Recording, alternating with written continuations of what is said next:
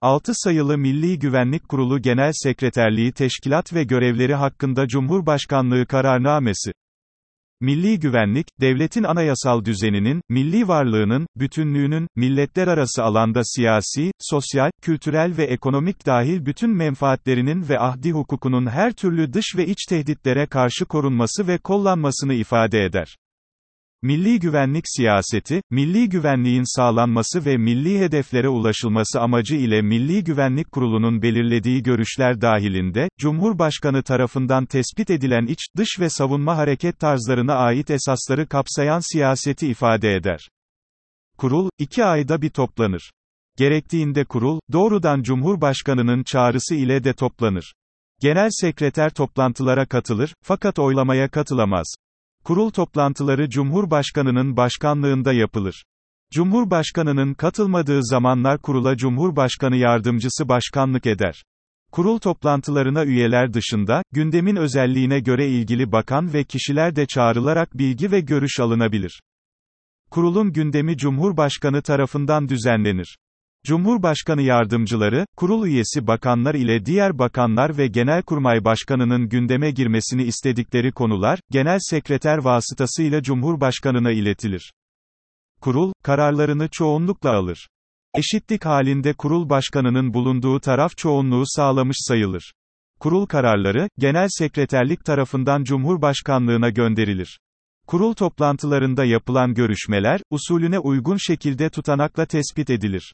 Kararların asılları ve görüşme tutanakları, genel sekreterlikte saklanır. Tutanaklar ve görüşmeler açıklanamaz ve yayımlanamaz. Kurul kararları, kurulun vereceği karara göre açıklanabilir veya yayımlanabilir.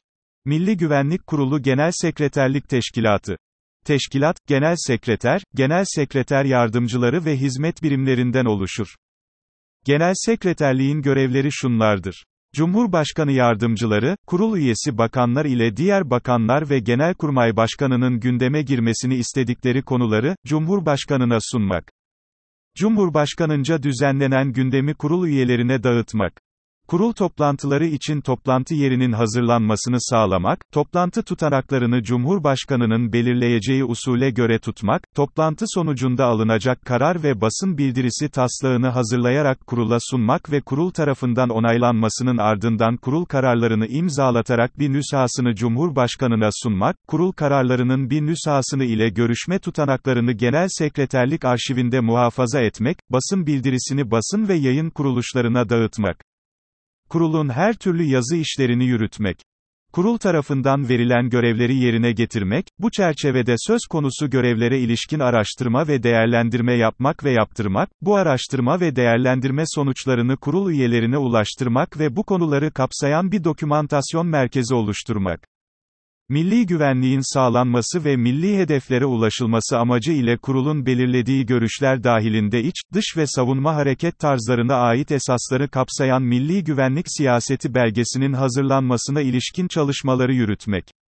Milli Güvenlik Kurulu Genel Sekreteri. Genel sekreterliğin en üst amiri olup genel sekreterliğin görevlerini, Cumhurbaşkanı'nın emir ve yönlendirmeleri doğrultusunda mevzuat hükümlerine, devletin milli güvenlik siyasetine uygun olarak yürütmekle görevlidir. Genel sekreter, Cumhurbaşkanı'na karşı sorumludur. Genel sekretere yardımcı olmak üzere genel sekreter yardımcıları atanabilir. Genel sekreter yardımcıları, genel sekreter tarafından verilen görevleri yerine getirir ve genel sekretere karşı sorumludur. Genel sekreterliğin hizmet birimlerini tek tek saymak yerine, şu hizmet birimlerini bilmemiz yeterlidir. Karıştırmamamız gereken 2 husus vardır. İlki, genel sekreterlikte, özel kalem müdürlüğü dışındaki birimler genel müdürlük şeklinde değil, daire başkanlığı şeklinde teşkilatlanmıştır. İkincisi ise, bu hizmet birimleri, Milli Savunma Bakanlığı hizmet birimleriyle iç içe verilir. Bu yüzden ikisinden birinin hizmet birimlerini çok iyi bilmelisiniz. Sekreterliğin şu hizmet birimlerini bilmemiz yeterlidir.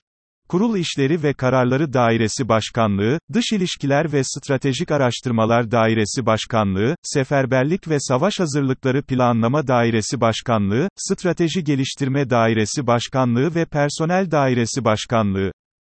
Genel sekreterliğin her kademedeki yöneticileri, görevlerini mevzuata uygun olarak yürütmekten üst kademelere karşı sorumludur. Genel sekreter ve her kademedeki genel sekreterlik yöneticileri, sınırlarını açıkça belirtmek ve yazılı olmak şartıyla, yetkilerinden bir kısmını alt kademelere devredebilir. Yetki devri uygun araçlarla ilgililere duyurulur. Genel sekreterlik kadroları, genel hükümlere uygun olarak genel sekreterin teklifi ve, Cumhurbaşkanının onayı ile ihdas edilir veya kaldırılır. Türk Silahlı Kuvvetleri kadrolarında olup genel sekreterlikte görevlendirilecekler, Genelkurmay Başkanlığı ve genel sekreterlikçe müştereken tespit edilir. Subay ve astsubayların genel sekreterlikte görevlendirilmelerinde, Türk Silahlı Kuvvetleri Personel Kanunu'na göre işlem yapılır.